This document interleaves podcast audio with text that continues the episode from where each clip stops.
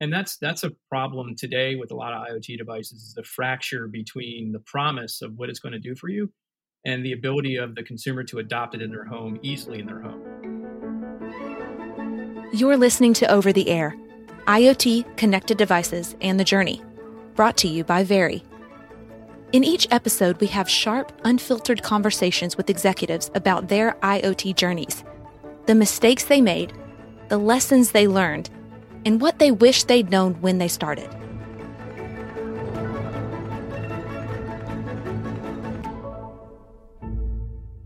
Welcome back to Over the Air, IoT, connected devices, and the journey. My name is Ryan Prosser, CEO of Very. And this is Luke Wilhelm, Chief Product Officer at Very.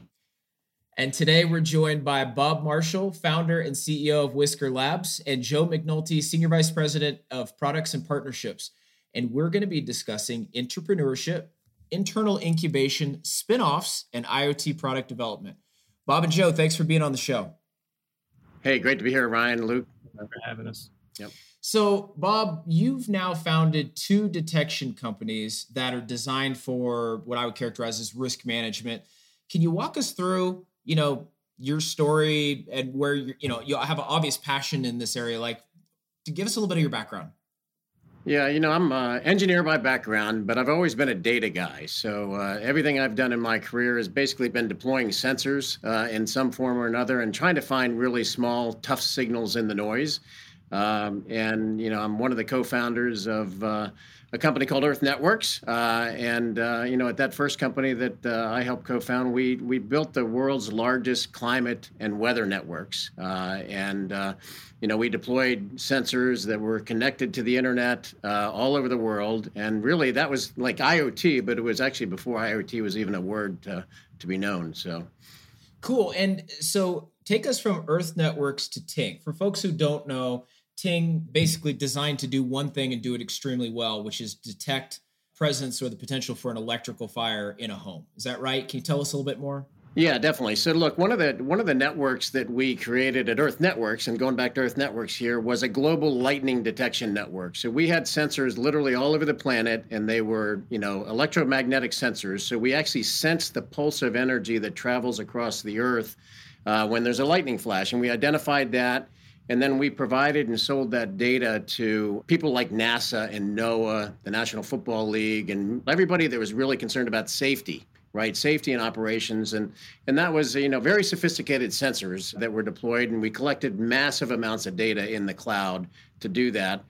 And you know, it really was a you know the catalyst for the the new company, Whisker Labs, was you know unfortunately a catastrophic event at my sister-in-law's house. So you know, she experienced an electrical fire. It was a devastating fire. Unfortunately, lost a pet. Fortunately, none of the family died, but it was a total loss. And and you know, I didn't know anything about electrical fires at that time you know, I you know quickly looked into them a little bit, and you see that they they start by tiny arcs or sparks that happen. Sometimes they're very insidious. They can be inside of the walls. It's a loose connection or a damaged wire. Turned out to be a cord in the basement underneath a couch, you know, in her house. And these things start out very, very small. You know, once you have a damaged wire or loose connection, it can only get worse over time. And eventually it can start a, an electrical fire. And they're the worst fires that impact homes. And you know, so the you know, my instinct was, well, can we solve that problem? We've got the best electromagnetic engineers on the planet. We're detecting sparks in the sky, you know, all over the world, and an arc and a spark in the sky is in many ways very similar to what happens when an electrical fire starts in the home, but they're tiny, tiny, much smaller, orders of magnitude different in size. So I challenged our team to say, can we leverage all of our experience and technology uh, from the lightning detection network and solve this problem. One of the things that like strikes me about Ting is you like I said uh, kind of at the beginning of the question, you guys are solving a very specific thing, which is sort of the hallmark of of successful technology companies. They focus on doing a thing and do it really well. You guys have nailed that.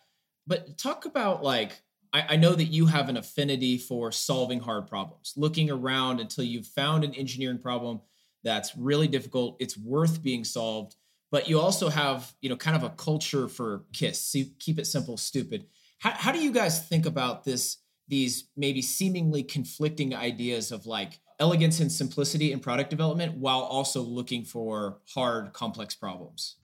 Yeah, you know, it's it. We've always tried to do things that have never been done before at some level, right? And they've never been done before because they're really, really hard at some level, and and so we try to solve very hard problems. You know, from a business perspective, you know, if you can if you can solve something that nobody's solved before, obviously it's pretty hard. And if you can do that, then you're building yourself a moat, right? I mean, that that is difficult for somebody to replicate it. So it's always nice to have, you know, core technology that is super hard to replicate, right? Uh, and that's what we did at Earth Networks, and certainly even by a long shot, uh, that's what we've done with Ting because you know that problem and, and it again we incubated inside of earth networks i kind of stole the best engineers that we had and we incubated the effort inside of earth networks and it took us the better part of two or three years i mean it looked like it was on the wrong side of impossible to actually find these tiny tiny little spark signals in a sea of noise. I mean everything in your home is is producing noise and putting it on your electrical lines. And we had to find these tiny tiny signals. And it was it was just it really looked impossible. We finally had a eureka moment uh, thanksgiving one year. I remember that weekend saying oh my gosh i think we've done it. Uh, we've solved you know we think we can find that signal in the noise. Um, and then it was you know then then you really you know we knew the problem was big we we knew we had a core piece of technology that we thought we could work but then it was really how do you make it simple, right? I mean, I, I, am a huge believer in that you can't have, particularly for something that's going to be for consumers, it's got to be really, really simple. It's got to be DIY. There can't be maintenance involved. It's got to be elegant. You know, in the end, we just came up with a plug, right? It, it you know, in the end, the product is very straightforward. It's just a plug it's a super smart plug. You plug it in, you connect it to Wi-Fi, and we sample the electricity 30 million times a second and send a bunch of data up to the cloud and do machine learning and all that good stuff that you know we want to do in the IoT space. But it was a super hard problem, and we needed. And the hard part was actually making it do it with one single plug to monitor the whole house and make it simple and elegant that way.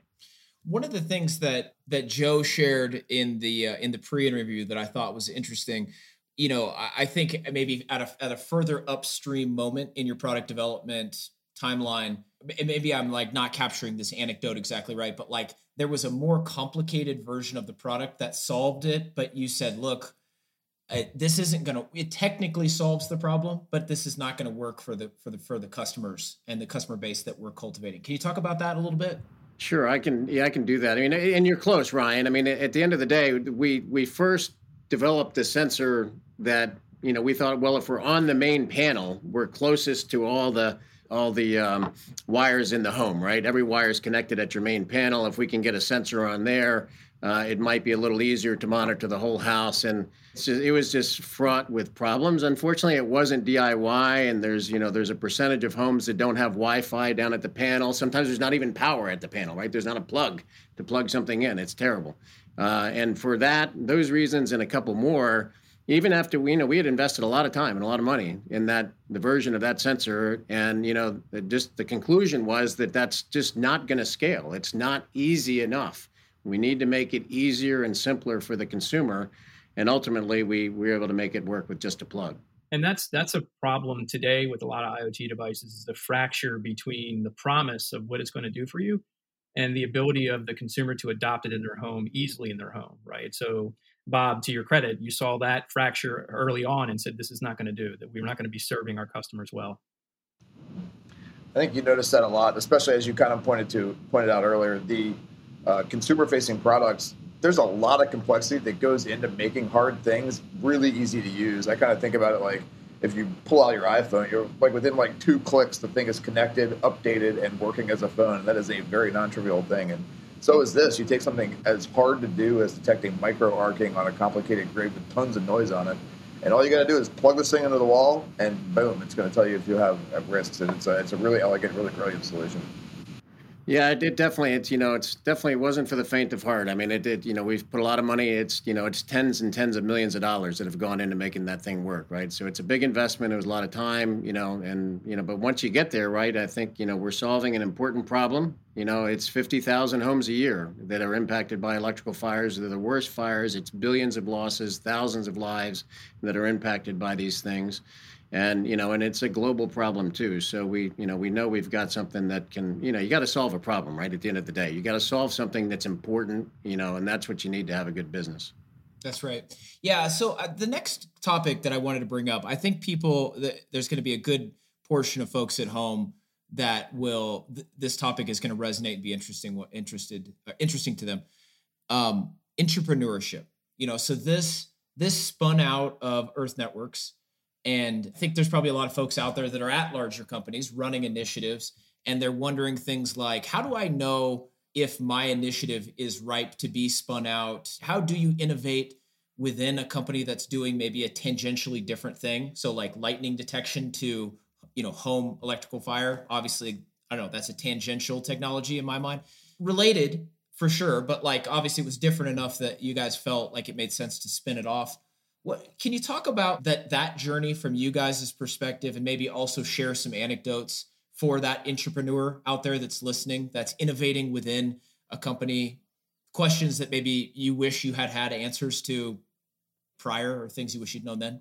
Yeah, you know, and I think in many cases it's going to be somewhat unique to the company that you're you're originating in. But uh, in our case, you know, Earth Networks had grown over many years to be a you know a, a mid-sized company, right? We had 200 250 people, and and the business had grown and and was relatively stable and profitable and all that stuff. And then you know this opportunity came along to to leverage some core IP and core expertise that we had and apply it to a different problem and you know we were fortunate enough to be able to invest a lot of money out of the uh, earth networks you know and and invest in it inside of that company. And it was a skunk works incubation right? I mean we we kind of uh, literally cordoned ourselves off from everybody. We did nothing else but see if we could solve this problem and we had the luxury to do that once we and again we made sure that there was an opportunity there too right first. I mean you know before we actually spent money you don't want to solve a problem just to solve a problem. I mean is there a business opportunity there? Is it going to be something that people care about? And that that was actually easy. I mean that you know there's 50,000 of these it's billions of dollars right? And there's a lot of people that would like to solve this problem, especially the insurance companies. So, uh, so that was pretty easy. And then, then it was a matter of, does this fit within the original company, Earth Networks, right? It's a new product, it's a new market, it's a completely different business model. And then we needed to actually, you know, even though we had solved the core technical problem, it wasn't a product yet. So we still needed to invest a lot of money in it to bring it to market. And, you know, were we going to raise capital inside of Earth Networks? And, and what would that thesis just didn't fit? I mean, and the capital structure of Earth Networks. And so we said the only way to actually invest in it appropriately would be to spin it out as its own entity.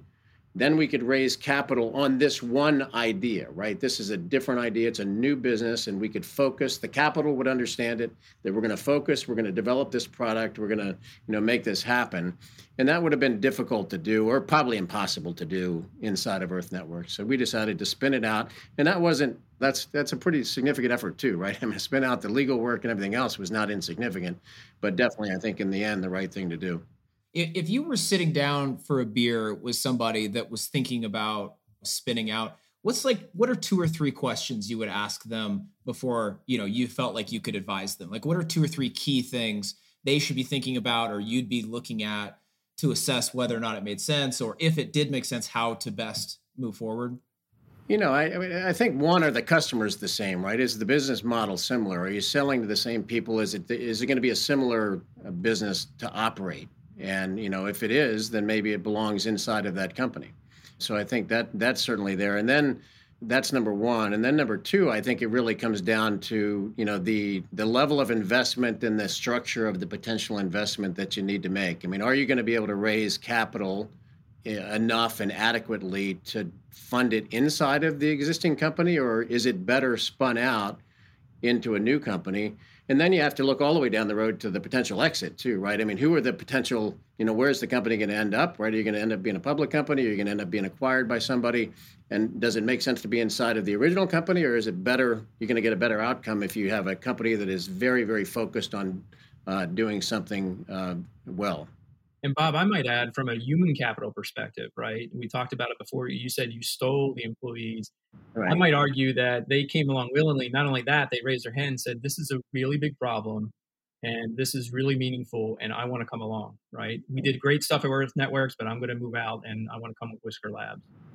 No, I, you know, look, I think Stan, our chief scientist story, I mean, uh, Stan Heck, Dr. Heckman from MIT, I mean, he, he was literally the world's leading lightning expert. I mean, he, he's known across the world as the guy that knows more about lightning than anything. And I think it was not even a remotely difficult decision for him. He's like, I think I can have a bigger impact on the world by coming to Whisker Labs and solving this problem. It's going to have impact, uh, more positive impact on more people than than Earth Networks it's interesting. Even though your company Earth Networks was successful and afforded you the opportunity to be able to invest people and time and some money to get this thing to a certain point where you uh, kind of de-risked it enough to want to spin out a company. I've worked on a couple of battery chemistry technologies, which are just world, you know, notable for how hard they are to solve and how it's very hard to plan invention. And I'm and and in electrochemistry world, you kind of have to do that. And I'm wondering did you feel by the time you decided to spin this out as a company, you knew you weren't going to have to invent a thing? Like it, this was a solvable problem. It was just a really hard problem, but you didn't have to invent a new solution to, to get there. Yeah, we, we we we had to get it to the point that we were confident that we we could build a product right? I mean, we, you know, we had to find, you know, the hardest part was just finding the signal and the noise. I mean, you know, and that was you know, all lab work. I mean, we're literally working in each other's homes and creating sparks and got sensors all over the place and, you know, doing the whole thing like you're in the garage, right? And then, you know, once we once we actually proved it and, and convinced ourselves that yes, we can find that signal, we know how to find that signal, you know, then we could produce a product. And that's when it made sense to think about spinning it out one of the things that we do at Very is, you know, we in, we make a lot of investments in technology companies, and often that investment will be not just cash, but we will, you know, place people into that project on, you know, a long term or indefinite basis. It, it could sort of an in kind investment, if you will. And that creates that keeps our kind of leadership ranks moving along because like there's not this issue where at the top there's nowhere to go so therefore there's no for the middle folks to go and so forth. Eh, was there any sort of effect like that at earth networks? Like when you brought people over did you guys find expectedly or unexpectedly that that created some dynamic uh, changes in, in, over at earth networks in, in terms of presenting new opportunities because other folks had a chance to jump over onto this new venture were, were there is there any like team dynamics surprising or otherwise that you can share well, I mean, I, there's definitely a couple of those cases. I mean, a couple key folks that that at, uh, at Earth Networks had kind of reached a, a level that that you know, you know, was there how much opportunity was there for them? But you know, when they came over here, you know, they're they're now key senior people, right, uh, on this team, and it you know it's it's a different culturally. It has to be somebody you know that was willing to take a risk too. I mean, right? We if we didn't shut down that original piece of hardware and product, and we should have failed I mean, you know, and, and you absolutely have a absolute chance you're going to fail and this company is going to go away, right? As soon as we untethered ourselves and we're on our own, I mean, your job is at risk, right? If we're either going to sink or swim. And, you know, fortunately, so far we've been able to swim pretty well, but that's not guaranteed, right? Right. So, so th- thinking about like sink versus swim or that risk reward kind of thought process, when you were, when you guys were preparing to take that leap, what technical challenge or non-technical challenge were, were you most nervous about and you were like this is the tall building that we've got to be able to leap if we're going to be successful can you talk about what that thing or things might have been yeah you know it's it's interesting and one of the things we're you know very good at is just gigantic data. We did that at earth network so that was never a concern for me. I mean we collect terabytes of data per day coming off of sensors all over the place. That was fine. It was just really that that these tiny signals right? I mean this product is a life safety product, right? So we are, as we look at it, we are all super passionate internally. We are responsible for protecting our customers and their families and their homes. I mean that we we carry that as a great responsibility, and ensuring that that works in almost all cases is a big, you know, huge deal and and not easy. Uh, and and in fact, I always uh, make sure to say, I mean, we cannot and will not prevent every electrical fire, even though essentially we've done that so far. You know, no product is perfect, and you know we're responsible. So every day we worry about can we keep pushing the machine learning algorithms, the signal processing algorithm on the sensor to get to that next level, eke out a little bit more signal to noise, give ourselves a better chance to make sure we detect these little tiny problems that cause these horrible fires. And also do it, you know, the other side of that is is do it without false alarms too. I mean, you can't can't cry wolf and tell a homeowner that they have a uh, electrical fire hazard if you're not right. Uh, so far, so far we've been right every time too. So it's really those two things. It's you have to detect the problems, and not uh, cause false alarms. I could see I could see it being very expensive if all of a sudden people start showing up and ripping open walls and oh, yeah. house you're installed into. So yeah, that could be a, a an economic. No, and we're and we're responsible. We send in the electricians. That'd be on us, right? It's, that'd be a horrible experience. I mean, and that was actually our, you know, you know, number one worry actually once we could felt comfortable we could detect the signal that we're looking for how many times are we going to think there's a problem and there's not I mean that that was actually the biggest worry up front once we could detect the signal, and then but that has turned out to be not a problem. I think our, you know, fortunately the machine learning does a great job there of distinguishing, you know, normal stuff because there's arcing that happens in the home that's normal, right, all the time, and you know, but we can figure that out.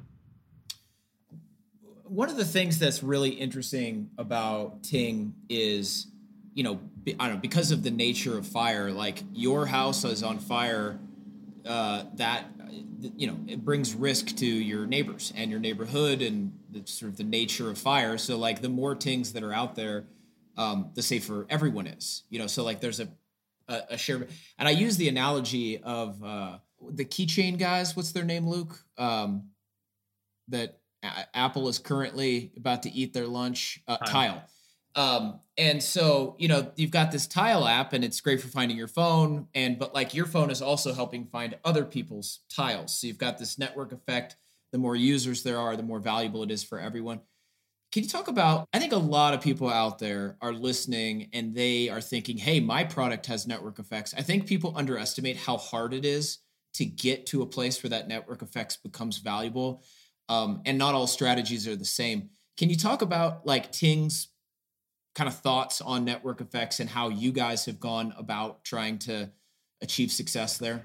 Yeah, I mean, I think there's two. There's you know, network effect to me is gigantic. I mean, I, I am like a huge, huge believer in overwhelming problems with data. I mean, and and having you know millions and millions of sensors, right? Let's not literally the value of the network goes up with the square of the number of sensors in the network, right? It's it's exponential, and you know, I think in our case, there's network effects on the technology side and the data side, and then there's network effects on the business side and the marketing side. So on the technology side, you know, one ting, a single ting, protects a single home and prevents electrical fires. But as soon as the community has a network of tings, we see incredible detail on the electric utility grid.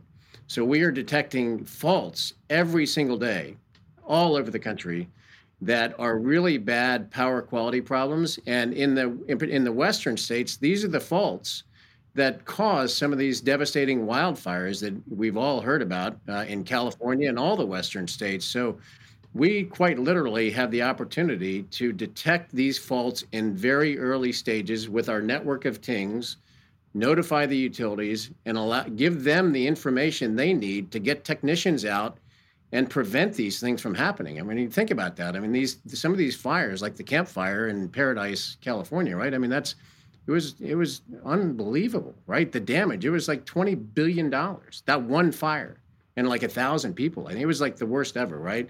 And it was a utility fault that was the cause for that. And you know, so we're gonna, you know, we are seeing incredible high resolution data, early detection of faults on the grid and you know the utilities are going to be customers because they you know we have valuable information for them and they need to have it. They need to have that information. They don't have it today uh, and they benefit from the network of tings. i think the utilities almost can't not be customers. It's like reckless and somewhat irresponsible to not be a customer of that kind of uh, data accessibility I think that's that's that's really right, Luke. In the end, because it's it's they you know it's it's a network that is just growing on its own, right? I mean, the network, everything that comes to the network, the machine learning gets better, the the monitoring, the grid gets better. It's happening without any input from you know the utilities because you know our primary customer are the insurance companies. State Farm Insurance is our lead you know lead customer, and they're they'll give away a ting to any customer that wants it, uh, knowing that it's going to help prevent electrical fires, but then it's also going to contribute to the monitoring of the grid. Feeding feeding on that thread, and then maybe following up a little bit on Apple's more recent efforts to uh, make your opting in to having your data tracked and your data shared. I wonder, have you seen any issues with that with your customers? Their willingness to be able to share their data uh, and and you know how to have these have they bought into that wholesale because it's obviously good for everybody, or has there been any pushback on that? Really has not been any pushback. It's a great question. I mean, it's because obviously everybody's sensitive to privacy, and privacy is a huge deal to us. I mean, so I mean, first and foremost, I mean, the nice the nice thing about this product, you know, unlike some others, right, is I mean, there's no camera, there's no microphone. I mean, all we do is just monitor the voltage. So we don't even know how much energy you're using. We just monitor the voltage uh, to detect arcs. So uh, so there's really nothing sensitive in that way, you know, but the customers that you know we do provide the information to utilities right? I mean if you're if the utility that's serving the power to your home is sending dangerous power to your home it's also impacting your neighbors homes right? And so if if the neighbors and the community can come together to uh, provide that information to the utility it's in everybody's interest for that right? It's it's so the only information we will share with anyone no third party distribution of, of data is to our partners that are going to prevent fires at the end of the day, right? That's the only thing we do. On on the uh, the topic of kind of closing the loop on network effects, or going back to that briefly, you guys have so we, did our original pre-interview back in February. It's now June. We pushed it because you guys had an exciting announcement that you weren't ready to go public with at that time. Can you can you talk about the the State Farm partnership and you know its impact on network effects and kind of how they're looking at it. They're not really looking at this as a resale opportunity. They're seeing this as a an opportunity to prevent uh, home fires, and therefore reduce claims, of course, which is fine. Everybody wins in that world. But can you talk about the the partnership and and how this has come about, what some of the goals are?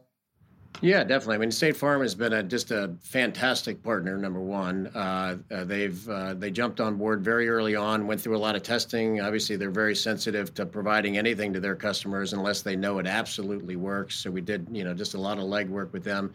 But at the end of the day, the insurance companies are really undergoing a significant change in their business. I mean, it's there's lots of digital insurance companies now, not the the you know the old school companies that have been around forever. And you know the idea that that the insurance company is just going to pay you after you've had some catastrophic loss. You think about it in the in today's IoT world. I mean, how does that make any sense, right? I mean, uh, insurance companies ultimately the ones that are going to win are the ones that are going to help their customers and prevent the losses, right? I mean, doesn't that just make a lot more sense than than you know just waiting till after the event? I mean, what difference does it make whether you get you know, paid back from State Farm or some other customer. I mean, uh, some other insurance company, right? Prevention is the key to the future of insurance, I think.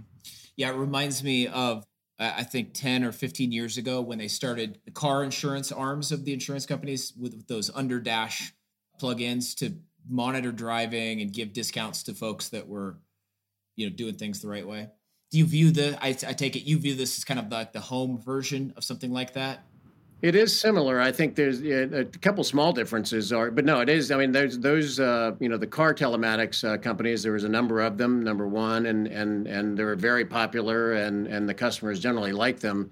I don't think there's a lot of data to suggest that it actually reduces claims. Um, you know, it doesn't prevent accidents. People drive the way they're going to drive generally. But you know, in our case, we absolutely can uh, prevent these devastating losses that families have to go through, and that's just a better thing, right? I mean, if you go back to uh, State Farm's their their slogan is like like a good neighbor. State Farm is there, and in this case, they're they're literally just trying to help their customers, and they believe strategically that doing the right thing for their customers is going to be good for their business in the long run, and that makes total sense to me. So State Farm, of course, is famous for their advertisements. They have a lot of like big name celebrities that they utilize, whereas you know Geico leans more heavily on a cartoon. If you could have you know a beer or glass of whiskey with any celebrity, you know you you hey you know take or State Farm, uh, you know take a look at this guy. Who out there at TV land do you wish would be the next State Farm spokesman that you might have a chance to uh, rub shoulders with? You know what? I mean, I think you know it, it may be one of their existing spokesmen because uh, Aaron Rodgers, obviously the uh, the quarterback uh, for Green Bay, is from California. He's from Chico, if I recall. And after that Paradise Fire, I think he donated you know a significant amount of his own money to help the community there recover. You know, I think he would be somebody that would be 100% behind what the heck we're trying to do, and I think it'd be awesome if he uh, got behind our cause as a couple of Baltimore natives, I really think we need to give Lamar Jackson an opportunity to maybe chime in on this discussion. that, I'm, I'm all for that. Yeah, go Ravens, right?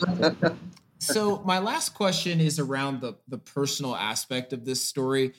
Um, you, your product, I mean, at Very, we're big fans of what you guys are doing. Our engineers like uh, really hard problems solved with like elegant solutions, which is, I think, how, how we would uh, view what you guys have done too often what we see is people that come to us with an idea or a company born out of something personal and they did very often are not good. You know because they're born out of that personal anecdote. If you were uh, advising somebody or, or to those out there that have an idea or a company born out of this personal moment what are some things to be thinking about to help them take a like objectively look at this and say is this legitimately something the world needs yes or no? Or is this just you know your cat named larry needed this one time you know but there is no market. How, how, how you thinking about it? How would you encourage others to think about it when there's this personal aspect? I mean, uh, number one, I think the personal aspect is important in many ways, and it is kind of something that has you know been a lot of success stories around that, right? And in our case, it happened to be my sister-in-law's house and and the terrible experience that she had. So that really was the catalyst, and it really makes you passionate about trying to solve a problem when you've gone through something and seen a family go through something like that. On on the other side, you then you just have to be completely dispassionate, right? on on the business side, I mean, is there a business opportunity or not? And in my case, I knew nothing about electrical fires, but it only took a few Google searches to see that, holy cow, these things are bad. And there's billions of dollars uh, lost, and there's billions of dollars being spent trying to solve this problem, and nobody's solved the problem. So I said, you know, so it really didn't, you know, we definitely did the market research. Don't get me wrong, and Joe's done a lot of it too. I mean, so we we did that up front to know before we went off and and spent uh, millions of dollars uh, trying to solve a problem that um, that there was a real opportunity. But the passion, you know, I, you know, just in terms of our team here, I would say, you know, a lot of our success, I think, is just because it's not just me. I think the team just feels an incredible passion around solving this problem and helping families. Right? It, you, it's like an incredible high every day that it happens. Right? When there's a, you know, we find a problem, we find it, we fix it, and it would have potentially been a devastating fire that cost lives right? So the passion behind that is really you know motivates us every single day. Yeah bob i would i would also add that you know it wasn't personal for us right? So we're a little bit separated from that but it's a different type of passion right? So you, you know the business side you actually have to have that business hat on right? But when you've taken that personal experience and the advice would be basically um, when you're talking with someone who's got this thing and it's very personal for them to turn it into something that's really a true north for everybody at the company but you're actually trying to solve that for the next person. So you're you're you're separating yourself a little bit from the personal experience but you're also turning that into kind of like your your north star right? Which is basically how do i do this for the next person? And not just next person but for everyone who is concerned about this type of problem. I think the uh it's personal to a whole lot of people in California now. I can tell you that. I've lived through the past yeah. year when the whole sky was orange for weeks on end, yeah. and people couldn't go outside and couldn't breathe, and schools were closed. Like it was a very terrible experience. So I think there there's nobody that's not going to appreciate uh, the benefit and the value of something like this. Well, we appreciate that for sure, and it, it, it has been bad, and unfortunately, it's looking like another potential bad year coming up. Right, you're already in a terrible drought. So. Yep. Yeah, and I shared with you previously our you know, we're having our, our house uh, redone and our contractor raced out of here last Friday because his house was on fire. It was an electrical fire. House burned totally to the ground. Um, and you know, not relevant to Ting's uh, product. And, and it, but you know, it may have prevented that, but once it was underway, you know, it was just compounding failures. The fire department showed up and they didn't know how to use their to operate. They did not know how to operate their own fire truck, and so the house burned to the ground while the fire department was, you know, trying to to get it going. Um, which is just, I, I think, like a cautionary tale that like prevention is so much better than uh, than than solving it once it's underway because fires are very unpredictable, and simply having a fire truck show up or you know catching it early is often not enough. Um, and so yeah. No, that's right. And and smoke, you know, smoke detectors. Obviously, it is a, a very important part of any uh, home safety plan, and, and, they're essential. We always make sure all of our customers know that. But they only tell you that you have a fire after the fact, right? I mean, it, there's already a fire when they're going off. I mean, the idea that you can try to prevent some of these things, you know, if you can do it, it's it's obviously way better than having your smoke alarm go off. So we're we're moving to to wrap here with this episode. I got two more questions for you, quick ones. Uh, number one, you know, you guys are in the IoT space, we're in the IoT space. As you look across the landscape, what product or company out there are you seeing that you're a fan of? Somebody that you, appreciate their work, you like a particular product that maybe others don't know about. What are you seeing that you like out there right now? Look, I like the simplicity, you know, of the, uh, I mean, of the Nest products. I have quite a few Nest products in my my home, and and they're they're simple, right? They were simple to install, and and the user experience is great, and um, you know, so I, you know, even though they've been around a long time, right? They're uh, nothing uh, like a startup anymore, but uh, they still produce good products. Yep, agreed. I'm a Nest user as well. Well, Bob and Joe, I really appreciate your time. Uh, if folks wanted to be able to to reach out after the episode uh, with questions or thumbs up uh, on things they heard here today, how can they find you guys? Yeah, obviously hit me up on LinkedIn or bob at whiskerlabs.com. fire me an email anytime. And Joe, uh, for the folks at home, how can they find you? Same thing, joe at whiskerlabs.com. You can go to tingfire.com as well to check things out uh, and hit me up on LinkedIn. Fire me an email. We saw what you did there, Bob. Yeah. What's that? What's that? Fire me an email. We saw what you did there. Old habit. Yeah. All right. A yeah, little wordplay right. to, to play us out here today. Uh, those at home, thanks for listening. Uh, Bob and Joe, we appreciate your time. Thanks for coming on the show today. Hey, Ryan, Luke, thanks. Enjoyed it. Thank you. You shouldn't have to worry about IoT projects dragging on or unreliable vendors. You've got enough on your plate. The right team of engineers and project managers can change a pivotal moment for your business into your competitive edge. Very's close knit crew of ambitious problem solvers, continuous improvers, and curious builders know how to turn your ideas into a reality on time and up to your standards. With a focus on mitigating risk and maximizing opportunity, we'll help you build an IoT solution that you can hang your hat on. Let's bring your IoT idea to life. Learn more at verypossible.com. You've been listening to Over the Air IoT Connected Devices and the Journey if you enjoyed today's episode, make sure to hit subscribe in your favorite podcast player and give us a rating. Have a question or an idea for a future episode? Send it to podcast at verypossible.com. See you next time.